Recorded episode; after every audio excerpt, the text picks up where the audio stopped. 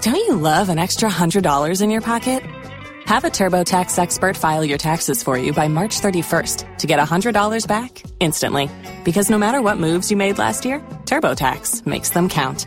That means getting $100 back and 100% accurate taxes only from Intuit TurboTax. Must file by 331. Credit only applicable to federal filing fees with TurboTax full service. Offer can be modified or terminated at any time. Every day, we rise, challenging ourselves to work for what we believe in. At U.S. Border Patrol, protecting our borders is more than a job, it's a calling. Agents answer the call, working together to keep our country and communities safe. If you're ready for a new mission, join U.S. Border Patrol and go beyond. Learn more at cbp.gov/careers. Hey, Mum, come and have a look at this. I've got something to show you. Oh, God, what do you want now, Arthur? Go on, read it out. Mummy's Boy with Arthur Hill, a brand new podcast starring Arthur Hill and his mother, Lisa. What the bloody hell is this? I've signed us up to do a podcast. See, this is the contract. Oh, Arthur. It's Mummy's Boy. Mummy's Boy is my new podcast where I head back home each week to catch up with my mum and help bring her into the 21st century. Listen to Mummy's Boy every Wednesday wherever you get your podcasts. This is a crowd podcast. The official sponsor of this episode is Steve Riley. To be more like Steve, go to patreon.com forward slash Joe Marler Show. Joe, I'm kinda liking the show that we do. It stimulates my brain, hope it's tickling you too. Up to this point, the reviews are okay. We're rising to the top like a well made souffle. It's the Joe Marler Show. Whoa, whoa, it's the Joe Marler Show. Hello, and welcome to our show. I'm Joe Marler, and this is Tom Fordyce. Hello, Jojo. Hi, this is. Uh, hello, and welcome to our show. This is Tom Fordyce, and I'm Joe. See, that, that rhymes better. He does actually, yeah. Hey, Joe, do you know who our guest is this week? I guess from the tone of your voice and the fact that I've got the script in front of me says that you're going to tell me. Who is it? Joe, this week's guest is a historian. Like, he's from the past, like Doc Brown, or. Well, he was born in the past, obviously. He's with us in the future. You love your history, don't you? you you're a keen student of modern history. I'll be honest with you, Tom. I'm a history buff, and it's something that I studied at A level back at Sussex Downs College in Lewes. Can you guess what I studied at A level, Tom? Which three subjects or which historical subjects? Four. Four. Beg your pardon. Four. Okay, well, one of the four was a general studies. You class it fourth. I did modern history. I did psychology. Did you? I did human biology, mm. not animal biology, and I did PE. Did you? I studied them for approximately three months before being turfed out of the tertiary. Well, that's exciting news for me, Joe. I'm hoping that our guest today will talk about some of the stuff that you covered in your three months. By the way, we've had a message from Becky Rollable Dyson, and this, right, this also works as a riddle, and it's a riddle, Joe. I'll be honest, I don't understand. Uh, Rollable Dyson writes in to say, I have been in nine foreign international airports, but have only been on holiday abroad once. How, what? How has she been to? The sea, is she the sea? Mate of mine the other day when I went swimming, socially distanced in the sea, he came out with something that said, Imagine like the sea just travels to Chile or something. And I went, What do you mean, does it travel to Chile? He said, like, you know, one minute's here in Eastbourne, next minute it travels to Chile. I went, it's already in Chile. It's it's one big thing. It doesn't go from like don't hear. He couldn't get his head around it, and that's why I can't get my head around this riddle. I've been in nine foreign international airports, but I've only been on holiday in abroad once. Well, I'll tell you what, Joe, we'll keep that riddle from Becky running. Uh, dilemma for you. We've got a committee meeting this month for the people who bankroll this show, Joe. Um, James Dean. that- Thought he was dead. yeah, well, he's back from the dead and he signed up to be a committee member. He signed Incredible. up on the 4th of March. And Jimmy Dean asks, Any chance I can get in the first committee meeting? I'm only a few days late. What do you think? Do you think he'd still talk like that, even though he's been underground for the last sixty odd years? Surely it'd be a bit more dusty. Like, oh, eh, any chance I can get in on the first committee meeting? I'm only a few days late. Ooh. If it is James Dean and we don't let him in, we're bellends, aren't we? What? Imagine that treat for our fellow committee members. They turn up, and then James Dean rocks up, the ghost of James Dean. Is James Dean? Am I getting this right? He was an actor, wasn't he? Actor, yeah. Was he a race car driver? No, you're thinking of Steve McQueen. Ah, James Dean was in Rebel Without a Cause and Giant. No, that was Tom Hanks. he was in Giant. he was Oh big. no, that was big. Right, let's get right. Let him in. Let him in. We, the more, the merrier. Um, so that will take us up to nine people. So the more, just let him in. I don't care if he's late. Fair play, James Dean. Thank you for signing up. I can't wait to meet you at the committee meeting. Joe, we have some other news. Um, if you want this show without adverts, you can pay a pound a week. It is now advert free on Patreon. So if you enjoy our adverts, nothing changes. It's all free. But if you want the show without adverts, go on Patreon and sign up for the lowest tier, which is a mere four pounds a month. Oh, very reasonable, that Tom. Right, if you enjoy the show, why not pay one pound a week anyway? Just grow it. Just fucking give me a pound a week. I either want a pound in cash or I'll take a pound of ether. I'm trying to get into ether at the ether, Ethereum, eth- ether crypto at the moment. Or I'll take a pound of flesh. So if you enjoy the show, I want either a pound of your sterling, a pound of your ether, or a pound of your flesh. And to me, that's a bargain. It's a bargain. Just fucking let's get a guest on. Let's get a guest on. Let's get a guest on. Our guest today is a historian, and his name is Dan Snow. Hey guys, thanks for having me on. Right. So first of all, you've got a really nice voice. I think you've got a lovely voice, but you, you know you've got a. I'm working on my voice. It's a little bit too high. I want to have a bit, you know, a bit more depth to it. Well, it's your voice. You can do whatever you want with your voice. You can project it. You can make it really quiet, or you can make it posher, or more common. You know what I mean, mate? Eighteen, or you fuck off, fucking mug. Sorry, too far. I got carried away into act. Tom, what about your voice? Because your kids, they're very northern, but you're not northern in the slightest. Yeah, so we moved up to the North, Joe, when Arthur was about six months old, and he's possibly bilingual because he speaks to me like a Southerner and he speaks to his mum like a. No, that's brilliant. And words that he uses with his Scouse granddad come out as Scouse. So he will talk about cows, Cows. Cows. Cars, Yeah, cows. cars. It's cars. I speak Oh. Scouse, Joe. I speak Scouse, Joe. Don't worry about it. Joe, would you swap for Dan's voice if you got the chance? If there was a, a feasible way of you two swapping voice, would you take that? Hundred percent, and I think it is doable because I once saw Face Off, Of course. and they changed faces and voices, and so my my view is if it's happened in a film, whenever my, my wife turns around to me and goes, "Well, that's not true. It's just in a film," I went, "Yeah, but if someone's thought of it for a film, it means it's definitely happened in the world." and she's like, "That's a really weird way to look at things because just look at the human centipede." I was gonna use that example, Joe, but I was thinking also of the destruction of Alderaan by the Death Star. As far as I'm aware, there's been no massive Ah. starships blowing up planets. Ah, but you have got as much proof to prove against me as I have to prove against you. Oh, you. here we go. I like. Okay, here we go. it might have done. It might have done. You're right. In a galaxy far, far away, a long time ago. If a tree falls in the Amazon, does that mean you can't hear it? Sort of, Joe. You, you've mangled that slightly, but yeah, I know, I know the point you were trying to make. it feels like we've inadvertently stumbled here, Dan, into into one of the central controversies of history. Like, it could be possible that Alderaan has been blown up by the Death Star, but because there's no Alderanians around to provide testimony to it because they were blown up, and then ultimately the Emperor and his cohorts were beaten by the rebels. Maybe they didn't get the chance to write that history either. You know what? That's a really good point, and that's why we used to talk about.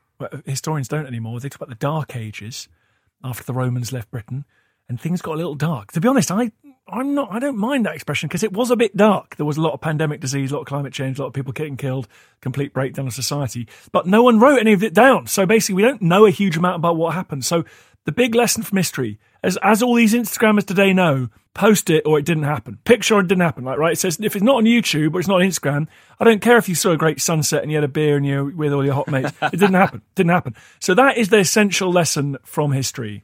uh, which means Joe is right. You know, maybe maybe once a planet was destroyed by a, by a starship. But if there's no chroniclers around, that's why you've always got to be careful your spin doctors. Always keep your chronicler handy. Keep them close. I have no fucking idea how you managed to segue from the bollocks that we were talking at the start to actually getting around to the first question of what in the heck does a heck? Who the fuck says heck? I can imagine that playing the All Blacks at a particularly gritty moment in some like rolling morning, you're like, oh heck, heck. oh, heck. I find doing a Kiwi accent really difficult. Actually, the, the Australian one's really easy because it's like harsh, mate, and you just extend everything, mate. You just yeah, mate, eh. and more often than not, if you drop a certain c word on the end of things, you're automatically Australian because that's what they do. Whereas the Kiwi seem to it's the same but not. It's di- oh mate, you want fush? You want some fush? Fish, fish and chips. You want some fush and chops? You, Joe, you have to shorten everything up a little bit, like like your lip stand move, like you're a ventriloquist dummy, and then it comes out a bit more clipped, like a kiwi. There's a there's a you're hovering towards a South African there, buddy. But I know you're in the right you're in the right balls. It slips that way. It does Mate, slip that way, Dan. Mate, I Yeah. eat I eat plankton. I eat plankton. Do you Plank- what do you, what do you eat? Plankton. Plink, uh, pl- that you're right. It's all yeah. Anyway, anyway, back to the point. Dan, what do you do apart from all your podcasts and all your TV programs that I've seen? What is the job of a historian? um, I have written I have written proper history books in the past, and what you do is you go and sit in a library and you look at all the sources and you try and work out what the hell happened uh, to a lot of people who've been dead for a long time. And so some people find that, like I can see from your face, Joe, you're finding you think, well, is that a good way to spend your time? But the answer is it is. It's quite important. But but now what I do is I basically talk to the world's best historians. I've worked. I've sh- I've basically got a life hack, which is I get all the world's best historians on my podcast. I just ask them what happened, and then I pretend that, that I know all the answers, um, having asked them. But that's so yeah, that's what historians do. They work out how we got to where we are today. What on earth has happened that landed us up in this shit show today? Why are you sitting in the back of your car in the rain with a hoodie talking nonsense to these three other blokes? Like, what is why? Why? And the answer lies in the past. Somebody came up to you at some stage with a brilliant bloody idea of starting a podcast, and you very foolishly said yes. I actually think that I, I disagree with that, which is important because there are so many disagreements on historical events. I disagree. The reason I'm sat in my van in the rain in a hoodie talking to three somewhat intelligent uh, life forms is because someone in Wuhan in a uh, lab or a wet market, I can't make up my mind which one it is yet because of all the stories that are being told, made up a virus and now we're in lockdown 10 or something, whatever it is. And that's my version of history of how I got here. But your version was different. And Tom, I'm guessing yours is probably going to be different as well. I feel I have to represent Joe here, who has uh, an instinctive mistrust of most people. What if those sources are incorrect? Or what if those sources are based on a partial reading of something that really went on? So if we were going to, like someone listening to this, this shambles of a podcast were to write an account of it, then it might be totally different to the account that another listener writes. So if you're sitting down in the library in 100 years' time and for some ridiculous reason have decided to write a history of, of shambolic podcasts, how do you know that the source is true? You don't. That's what's joyful. And that's why Joe is absolutely right. To be skeptical, what history should teach you is not to believe any old bullshit you're told. My crazy Brexit uncle on Facebook has got this chat about it being created in a lab in Wuhan. Where's your evidence, crazy Facebook Brexit uncle? Where is it?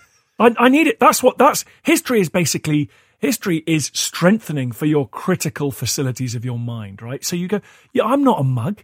You've got to tell me what is the reason that you want to enact this policy, do this thing, make that decision, right? And and I don't believe anything I'm being told because you're completely right. We got no idea what was going through Julius Caesar's head. We got one source. Actually, Julius Caesar wrote about himself, so a lot of it basically comes from Julius Caesar's own um, autobiography. I mean, how can we believe that? And it's 2,000 years ago. So that's what historians do. They try and find whatever. You're always looking for evidence. You're always, oh, look, there's a little source here no one's ever noticed before. There's a little mention of Julius Caesar in that source. That's quite important. That's good. That shows that he was in that place at that time he says he was. You're always, always, always trying to piece together what the hell has gone on. And it's, it's always going to be a completely incomplete picture. I don't really know how I got to where I am today, and I was there for most of it. So how am I supposed to know what happened 500 years ago?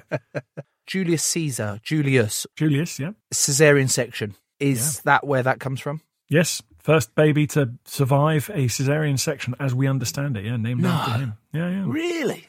How on earth have they performed a cesarean section 2,000 years ago? Well, I can tell you, mate, it would have been uncomfortable, wouldn't it? I mean, it's. I, I imagine there were a lot of um, big knives. I mean, I don't, it's Brad. How do you think? It's not good, man. There's no like. There wasn't any special. T- they weren't all like using, you know, like suckling on a bit of honeysuckle and then just doing it all by you know homeopathy. It was bad. It was mechanical. I'm so glad that that's actually true because I've been telling my wife that that's what a C-section's named after, and she's like, "You're full of shit." And I went, "Well, now I've got a source to You back got a me source, up." mate. You got a source. But hopefully, if she's a historian, she'll say, "Where's the evidence, mate? Where's the evidence?" The Latin word, I think, for cesarean, it comes from the word to cut open as well. So it could just be that it's you know to cut open. But the the word on the street is it's that is Caesar was the first child born from a cesarean. Can I ask you about some other misconceptions in history, Dan? So uh, there's two in particular. The first one is that Harold at the Battle of Hastings dies because he gets an arrow through his eye. Yeah. Is there something about on the Bayeux tapestry where the words go round the top, where weirdly the words like double up over a certain section, and people now think that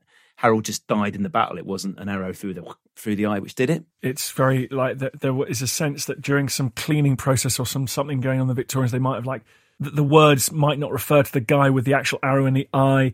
There was a story well known about at the time that someone got shot by an arrow in the eye in the Bible, and he was an oath breaker. So that was what you did to oath breakers. You got shot in the eye. So that it would be a kind of allegory. So look here, everyone is a story you've all heard of. The guy get Harold got shot in the eye because he broke his oath, right? Because he took the crown.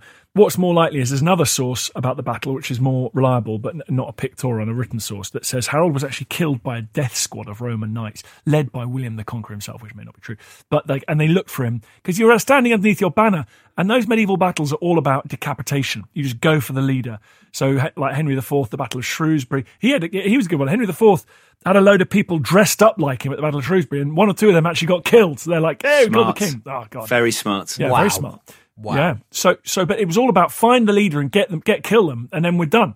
So Harold so William charged into the line in the afternoon of Hastings and and cut Harold to pieces. That like a, a special elite death squad. That I think is what historians now think actually happened rather than the old Bayeux tapestry arrow in the eye. But I mean that is a, just a can of hot. That's a small hill that I'm not ready to die on, buddy. every battle there always is, and every movie that I watch, basically, that's my knowledge of history. Like you've just described, Dan, is if you kill the leader, then it just oh well he's dead, so we'll just all go home. We'll all we'll just that's it now, thingy. And I'm like, well, no, hang on a minute. So that, does that mean you lot on this in the blue corner, being led by Captain Blue? Don't actually believe in Captain Blue's ideologies, and that as soon as he's dead, you just go, "Oh fuck it." I just think it's cowardly. They should have just carried on fighting until there's majority rule rather than just the leader's dead.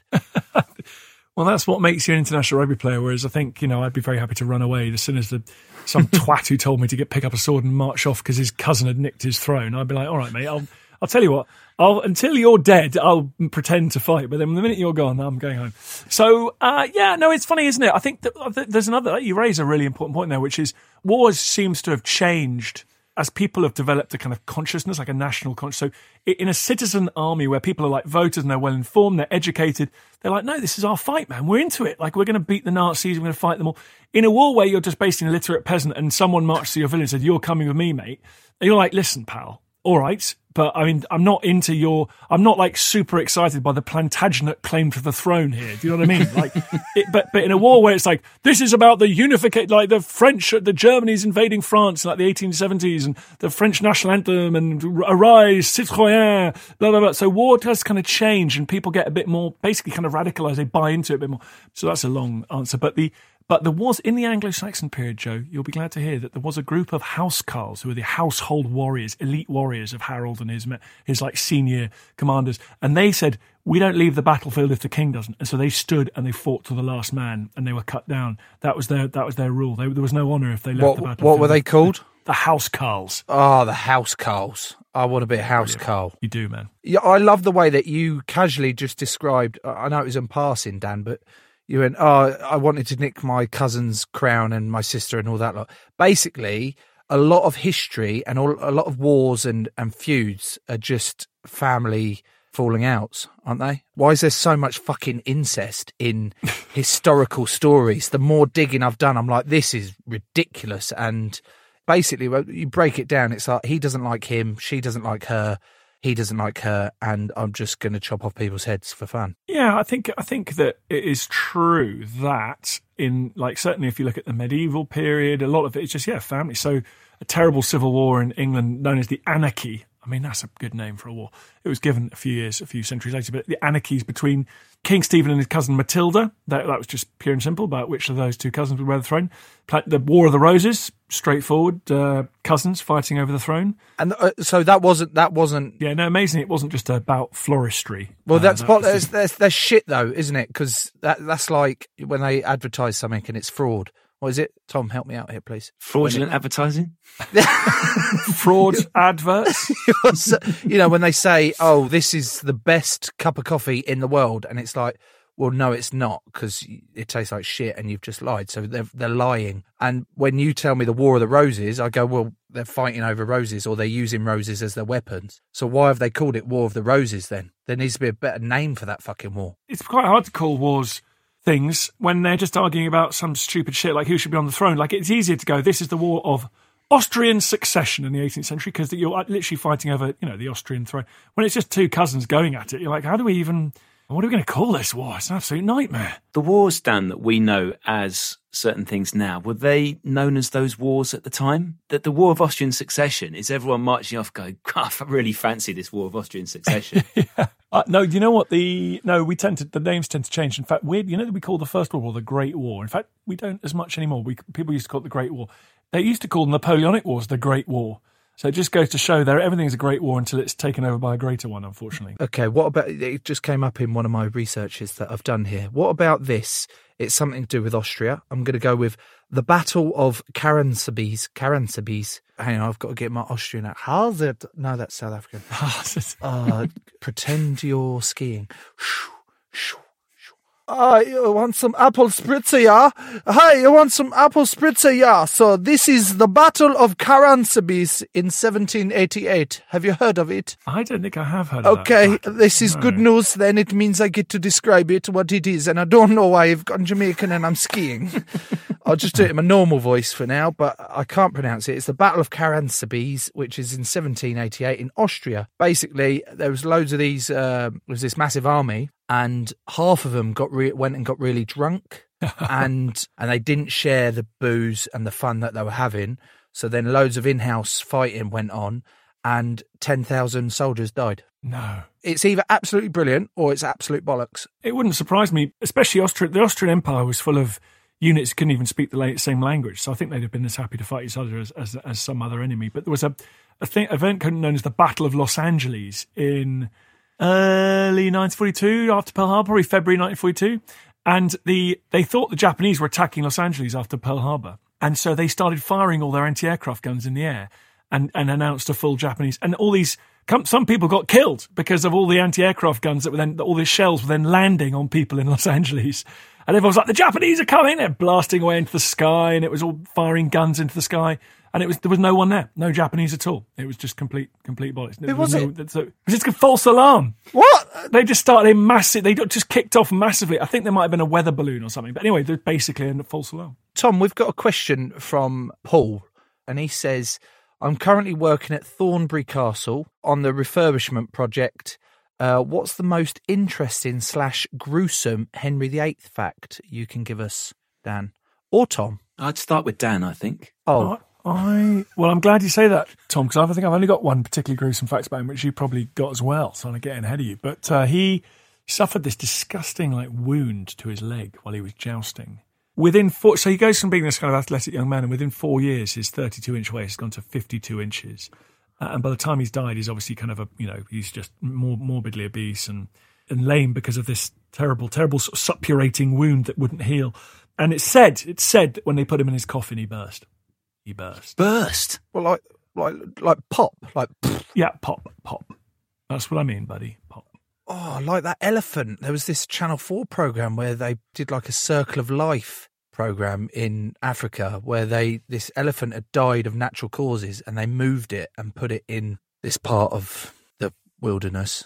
And they set up all these cameras, night vision cameras, and they just filmed this elephant decaying over time and it crept up with all the animals that would go into it and all that lot. And then there was this one night when the hyenas turned up Oh yeah. and they're starting gnawing at all the bits that are decaying, and one of the dirty bastards has gone to gnaw at his butthole, and you go, "Oh God, please no, please no!" And then this Henry VIII popping has just reminded me of this.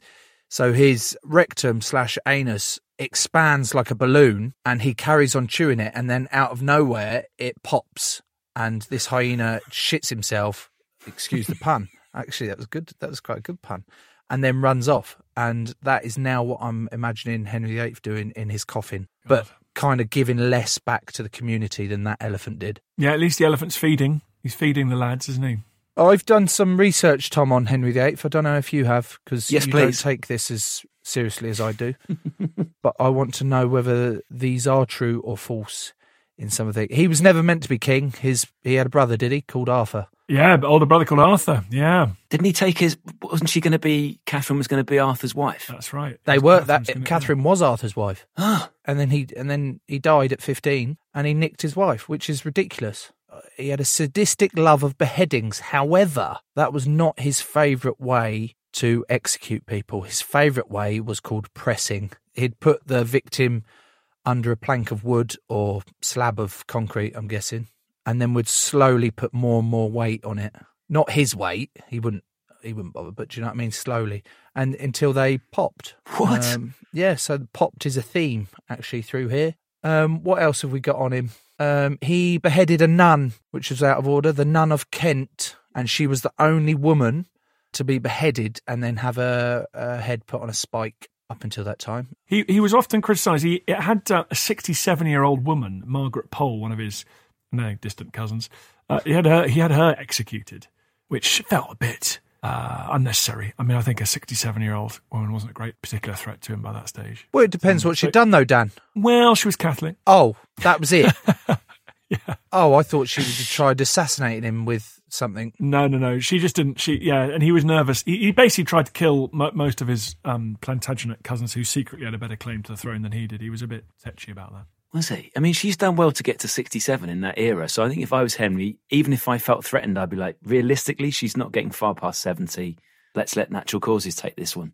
Is it true that before marrying Anna Cleves, he didn't meet her, but he insisted on sending someone over to paint a picture of her because he didn't want to marry a minger? Yeah, And then they brought the portrait over. She was gorgeous, but then when he actually met her in person, he was like, Oh bloody hell! She's not. She's not for me. She.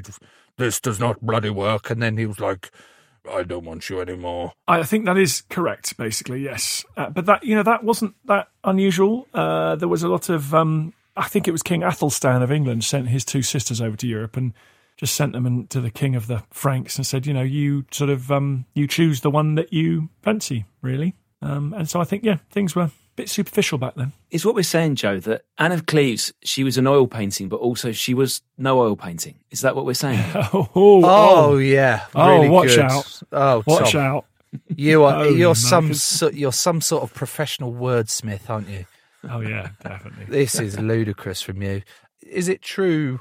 Um, his last words were Monks, monks, monks. Oh yeah, that's what I've always heard. I'm not sure if it's true, but that's what I've always heard. That is the story. Yeah. What could that have been? Why didn't he like monks so much? Well, because he turfed a lot of monks. Because when he when he dissolved, when he got rid of the monasteries, they were full of monks. He turned he turned them out. He gave you know they were given a pension and things, but they were turned out, and it was always said how cruel he was, turning all these poor old monks out and making them get real jobs and things. And and I think he uh, was in his head. He was always like, oh god, the bloody monks. They'll all curse me and I'll go to hell when I'm dead. He's probably started to freak out about that. Does he know those are his last words? Does he have some sort of countdown clock in his head which goes, Henry, you've got 10 seconds, shoot? Or were there several other comments he wanted to make after monks, but unfortunately he just ran out of time? If I had some last words, I would choose my last words, and even if I knew, like you kind of know, I, I'm guessing you kind of know when the time is nigh. Does nigh mean near in history talk? Nigh, yeah. Yeah. The Yeah, ti- so time okay, is- good. yeah. The time is nigh, and I would choose my words like My wife. I, I love you. and then I would also have a list of people that I dislike where I'd go, I don't like you, but I forgive you. I don't like you, but I forgive you. I don't like you, but I forgive you.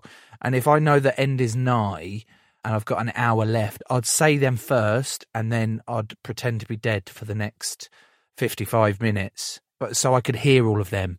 oh, you know, you hear, oh, thank fuck, he's gone. Do you, do you know what I mean? But I'm, but I'm, I'm pretending. I'm like, I'm dead. I'm like, I- I'm gonna die in 55 minutes. But like, The famous last lines is a bit of a thing in the history world, and one of my favourites is um, an American general at the Battle of Spotsylvania Courthouse. It's a weird name, battle.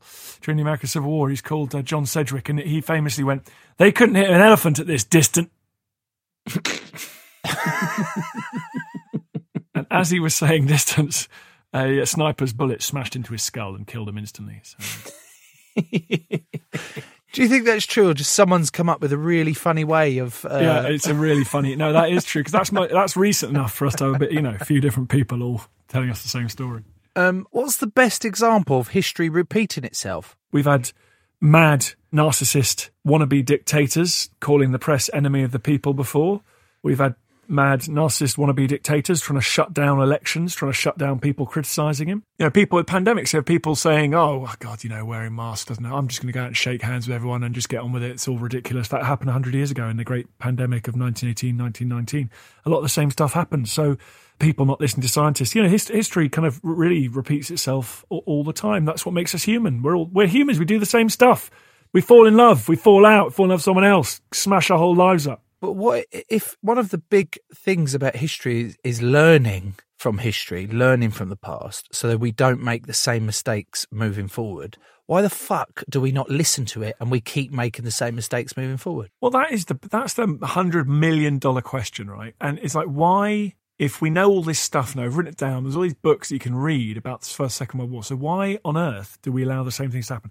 And the answer is because sometimes it's just part of our human nature. It's just very difficult to stop. You know, if it's just quite hard to stop someone standing on a stage and promising lots of desperate people loads of great solutions if only they vote for him. You know, the fact that it's all bollocks is neither here nor there. It's quite hard to. What stage do you just intervene and arrest that person on that stage, going "shut it"? Talking absolute nonsense. so, so by the same, so there's some things are really annoyingly enduring. Like it is really annoying that we still have these problems with the people that rule us, and they don't fucking behave themselves, and they tell lies all the time, and they enrich their mates, and they're just a pain in the ass.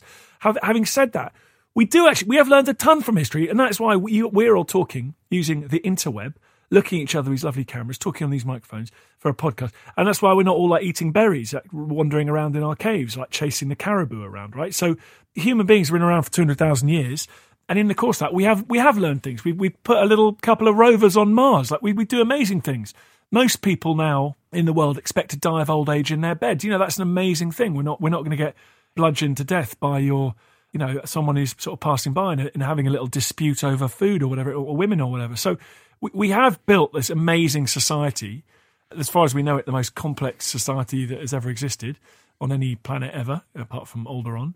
So, so we have learned, we've built on the success of previous generations, but some things just difficult to sort. And they're often to do with us because we're just emotional weirdos who often we kind of want people to lie to us and we want we want to believe in things and we get upset, we get crazy, we want to do what we should do is not have we should, we should have leaders. Leaders are ridiculous. We should have a committee that sorts everything out in a really boring way and just grinds it out. But no, we want people standing on stage with flags and music and voting and promises to change everything. It's like we, you know, we're humans. We've had, uh, Dan, a number of questions about the Romans. This seems to be one of the most popular topics amongst our listeners. The first of these questions is a apparently straightforward one from Theo. How long did it actually take to build Rome? So I think the an- the answer is actually less about the city itself because uh, and more about the empire because that you know it's a Rome the Roman Empire stretched from briefly down to the Persian Gulf all the way to Scotland. And so I think people in the Victorian, like in the old days, used to go, "Oh, Rome! Oh, Rome wasn't built in a day." You know, what an amazing achievement that was. So the answer is basically the Rome starts around 750 BC, 750 years before uh, Jesus was born, and then it sort of messes about as a little city state, fighting all the other Italians, and then it kicks off and becomes a kind of European global superpower around 100, 200 BC, and then it lasts until barbarians conquer the Western Empire in 400, 450, 500 AD. So that's your span. And then the Eastern Roman Empire lasts until the four- 14, 1400, 1450. So, you know, lasted a long time. You have an absolute plethora of knowledge, and it's it's really enjoyable. However, however, Here we go. if history is meant to be factual or scientific or based on knowledge that's been passed down, why do you use the term BC? Are you telling me that Christ was real? Yeah, I think it, the BC is a big one within history. See, Joe, you, you, you're, you're hitting all the major hot topics within history at the moment. So a lot of what we what people often say now is BCE before the Christian era, and then CE in the Christian era. Because we realistically, we're not going to invent another calendar, right? We're not we're not going to go all crazy and be like, let's just date it from the the first pyramid being built. But North Korea have created their own calendar. Yeah. And it is the year. a hun- Tom, do you remember this from the documentary club we did? What was it? 109. Yeah, when did they start it? That- When did they start it from, Joe? It was They started from the birth date of Kim Il Sung. Yeah, the first, the founding. So they're they're in the year 109 apparently. so you prob- you could yeah, restart probably born the calendar. about 1910 or something. Yeah, you could. No, you could restart the calendar. The French uh, Revolutionary that they tried to start the calendar for in the French Revolution. I mean, restarting the calendar kind of it makes sense, right? It makes sense. Well, it just makes it as as a, as an as an atheist myself. I agree. I'm, I'm an atheist as well, and I, find, I do find it very weird. I agree. So the French in French Revolution they called it the year one of liberty, 1789, year one of liberty, and then year two, year three. And they say it in American accent. They did not say it in an American accent. No, they didn't. I'm talking obviously about when uh, Thomas Jefferson was the ambassador over there. But uh, no, yeah, so they had, they went for it, mate. They went for it, and I kind of think that's kind of cool that they went for it. But yeah, so it's a tricky one. I, I no, I completely agree with that. No, we but we think Jesus. They think Jesus lived, but you know where where everyone disagrees is that he was not. He didn't have magical powers, and he was the Son of God. That's the old. That's the that's the rub. big topics today, Joe. Big topics. And here's here's another one. This is a question from Steve Boyle, and he asks, "Who are your three favourite Roman emperors?"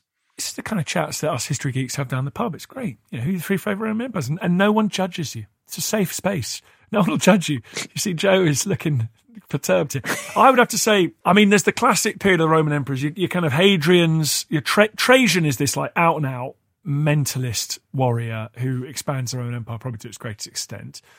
Your Hadrian and your Antoninus Pius are kind of well, Hadrian was pretty violent, but the idea was that you, you kind of they're a bit more Antoninus Pius particularly a bit more peaceful, kind of just running the empire at its peak, totally just knocking along. Uh, Marcus Aurelius, everyone knows from Gladiator, was was hard to beat as an emperor.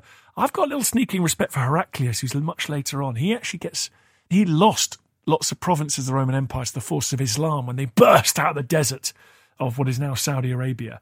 But he was a great emperor because he saved he saved the emperor from destruction against the Persians. Amazing stuff. You know, one Roman emperor was um, caught by the Persians in battle. He was kept as a slave, and then when he died, he was stuffed and used as a footstool. So Nero, am I right in thinking that Nero poisoned his stepbrother, killed his mum, and then did he chop his wife's head off and then give it to his girlfriend? I think those are true. Uh, well, they're, they're certainly what the sources say. The sources not very friendly towards Nero, but they, he he didn't. I think he didn't just poison his brother, his uh, stepbrother. I think he might have done even worse things to him. But uh, yeah, so he was wrong, and he tried to kill his mum several times. Once in a collapsing boat. What about Vitellius? He was he was also up there with some of the best. Yeah, there were the year with the four emperors: Galba, Otho, Vitellius, and Vespasian. I love these great names. But uh, yeah, Vitellius was. I mean, he only ruled for about a few weeks, mate. To be honest, so um, Why? He didn't get much chance to because he was knocked off by uh, by Vespasian. Basically, after Nero, the empire kind of fell into a period of civil war, and so Vitellius was emperor for a few. I think it was a few months. Actually, I'm being I'm, I'm being mean to him, but he uh, he didn't last because once you start killing emperors and taking the throne, you know, it's open season. So one of these tough generals, Vespasian, just marched on Rome and beat Vitellius and, and had him executed. So I, I sort of listened to these stories of these Roman emperors, and I find myself wondering what sort of Roman emperor you would be. Elagabalus, is that right, Dan? Elagabalus, Elagabalus. Elagabalus. Oh, yeah, Elagabalus. Yeah, definitely. Oh, Yeah. Tom, how could you not get the pronunciation right? Uh, Elagabalus is um, obviously one of the, pretty much the worst emperor there ever was, probably. But Tiberius, who was the second emperor, he used to his little thing to get off on was he'd swim around in his swimming pool in Capri, and sons of noble houses would swim underneath the water and nibble on his genitals as he swam. Jesus Christ, this lot used to. d- I tell you what, history is fucked. right, enough about the Romans because uh, we've got to get some ads in, of course, and also another little historical fact that I found, and it's modern history. This is the the tale of Fat Finger, the Fat Finger trade, and it's modern history because it was in 2005, and we had a Japanese trader who cost his company that he worked for 190 million pound. What? Yep. And that is because he sold 610,000 shares of the company for one yen instead of one share for 610,000 yen. So uh, he balls that one up pretty big. Here are some ads. This episode is sponsored by Wiley Old Fox, Dave Wiley. Thank you, Dave. We're sponsored by Superskin Matthew Ruskin. The most romantic thing Matthew's ever done is to carry a helium rainbow unicorn balloon around Winter Wonderland. Hello to official sponsor Greg the Eagle Edwards and Tom and my first whistle Anderson. A few more official sponsors here. Mighty Alex Myat. Alex likes scrambled eggs and lives in East Sussex. And Sam Williams, who lives just a couple of miles from Lickey End. And our final official sponsor this week, Just George. His favourite tree is mahogany, and his favourite TV show is It's Always Sunny in Philadelphia. To be more like George, Alex, Sam, Greg, Tom, Matthew, and Dave, go to patreon.com forward slash Joe Marler Show and grow the show. Over the centuries, the world's greatest wordsmiths have crafted the most beautiful sentences ever written. Shakespeare, Shall I compare thee to a summer's day? Austen, There is no charm equal to tenderness of heart. and Jermaine Pennant. I pulled two birds and I went home, which is nearly a proverb. Hello and welcome to the Football Book Club podcast, the only book club that's less Charles Dickens, more Paul Dickov. And you can listen to our brand new series right now by searching Football Book Club wherever you get your podcasts.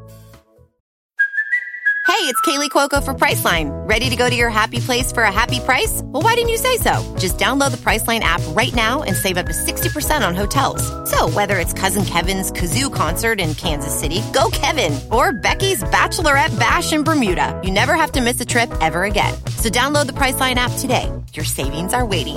Go to your happy place for a happy price. Go to your happy price, Priceline. Beneath the veneer of the everyday lurks the realm of the spy. From Wondery, I'm Raza Jaffrey.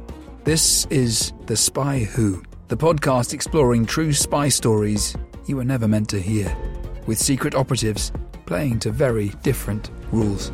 We'll reveal the invisible work of the world's intelligence services, unearthing daring missions packed with danger, deceit, and double crosses. Follow The Spy Who wherever you listen to podcasts.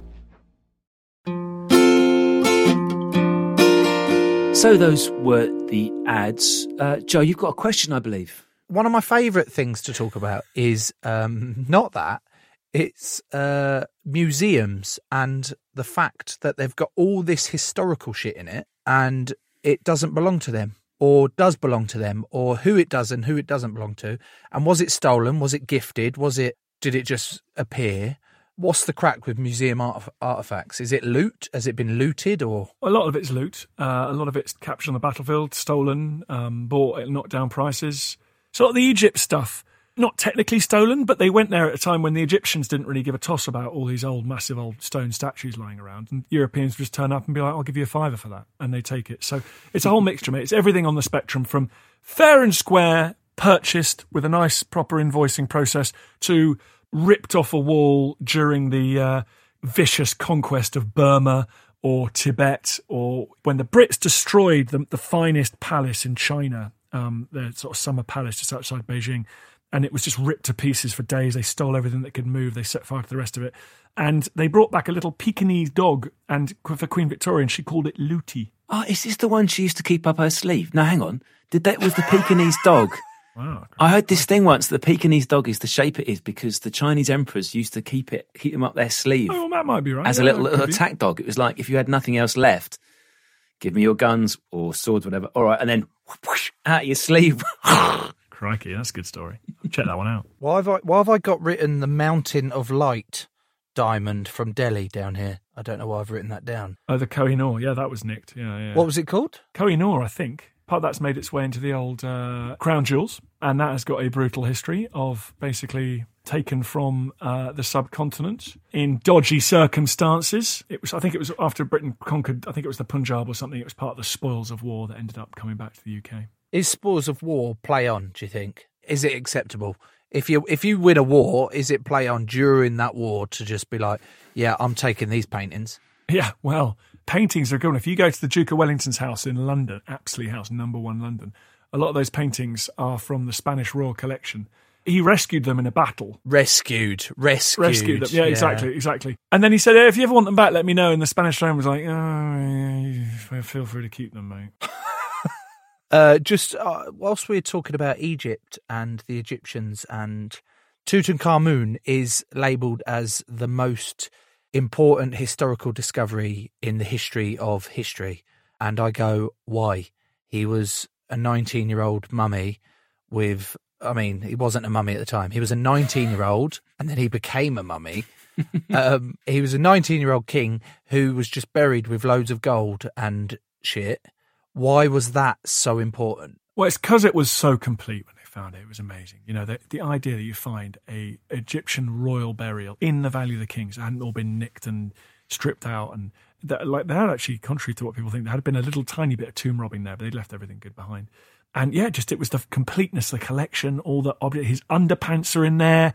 How have they lasted? Well, it's, it's all very very dry, very dry down there. I get uh, through. I get through. You know, a pair will last me a year Yeah, tops. yeah, but he wasn't wearing them quite as hard as you're wearing them. You, you, you, you know, your pants get a lot of use. That is true. Whereas these were folded up neatly in his, his royal box, ready for his afterlife. Right? Just never put them on. I just can't get my head around why you'd bury all this really expensive and or useful stuff with someone who's dead for the afterlife, which they had no proof of actually existing.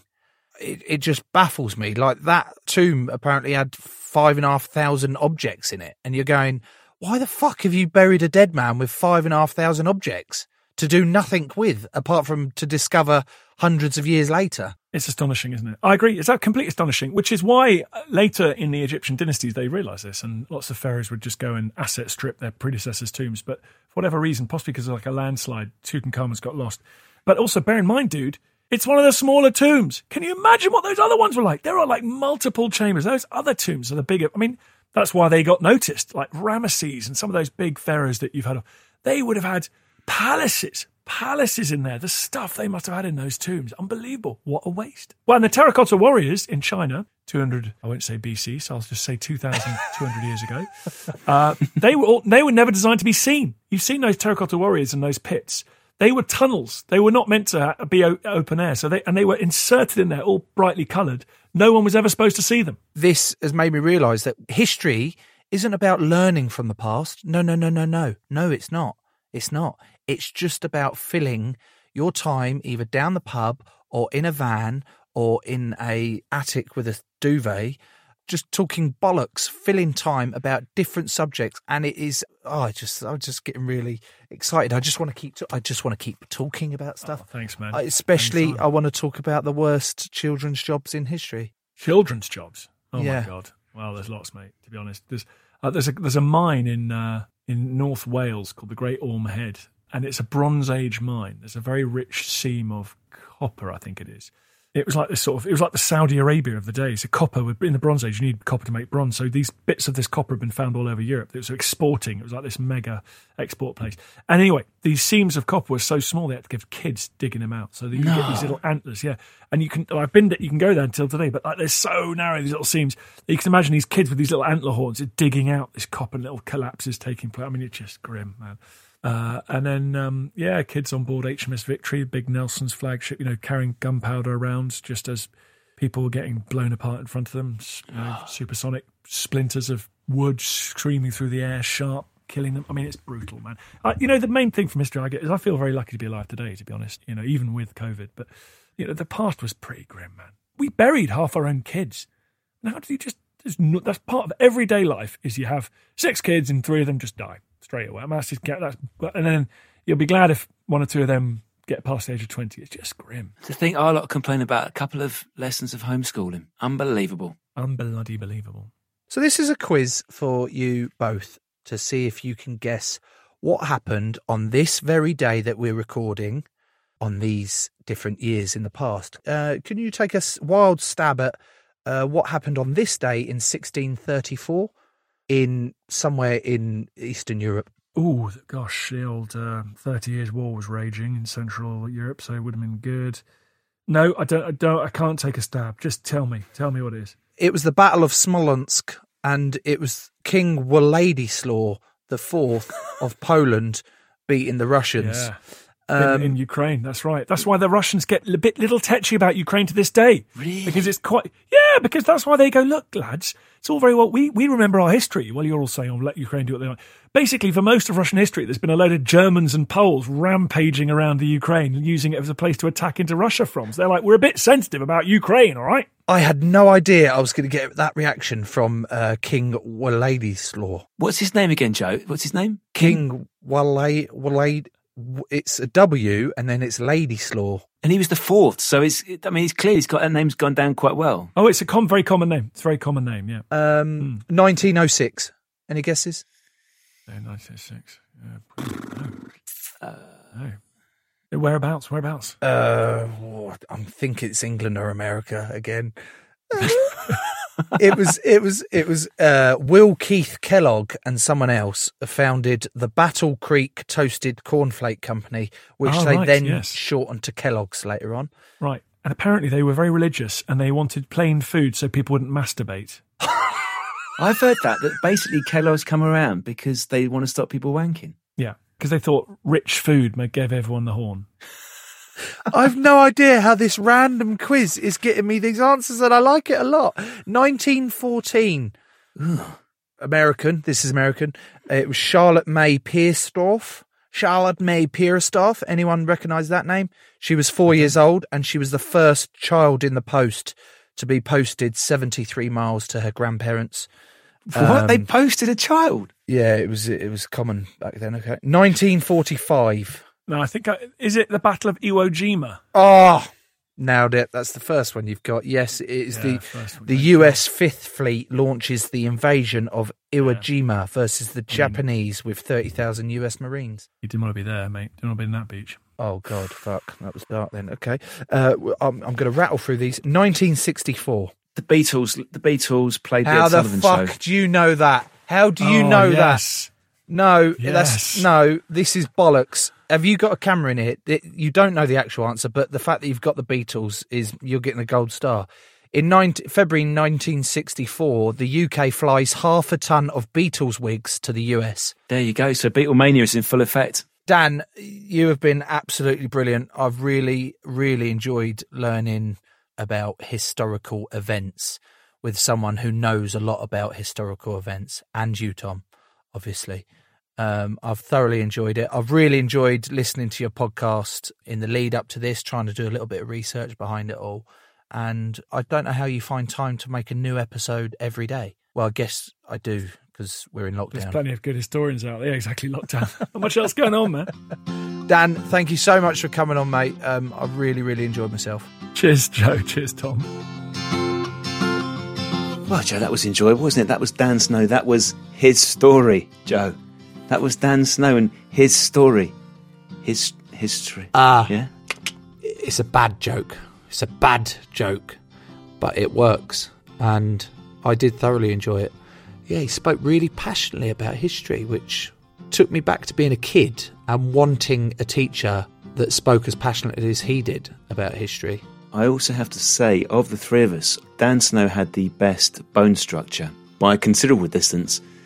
If there were to be an alien in- invasion of Earth, I would send him to meet the aliens not only because I think he'd give them some good background chat on what's been happening before they arrived, but also he just appeared to be a better sort of human species to send to the front line than possibly you and me. He looked fantastic, and I also liked that he he lived up to the stereotype of recording his uh, Zoom podcast with us in an office that had bookshelves just full of history books with one of those lamps. I think it was one of those lamps with a green Oh, yeah. shade. Classic you know, the lamp. glass, sh- the classic. Yeah, no, I really, really enjoyed that. Well, if you enjoyed that as much as me and Joe and you want to support the show, search for Joe Marler Show on Patreon and sign yourself up. If you want another podcast to listen to, maybe search for We Didn't Start the Fire. Now, this is a history podcast, so if you like Dan Snow, you'll hopefully enjoy this one too. It's the story of the second half of the 20th century, so basically, all the reasons why the world is like it is today, all based on the lyrics of the number one smash hit for Billy Joel. Search for We Didn't Start the Fire in your podcast app. We didn't start the fire.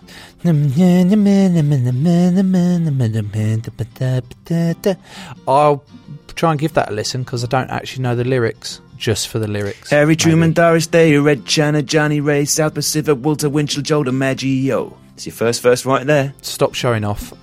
Stop showing off. Who's on our next episode, please, Thomas? Joe, our next episode is an antisocial behaviour officer. A behaviour officer who's massively antisocial and as a result won't say anything to us unless it's fuck you. Wonderful. Crowd Network, a place where you belong.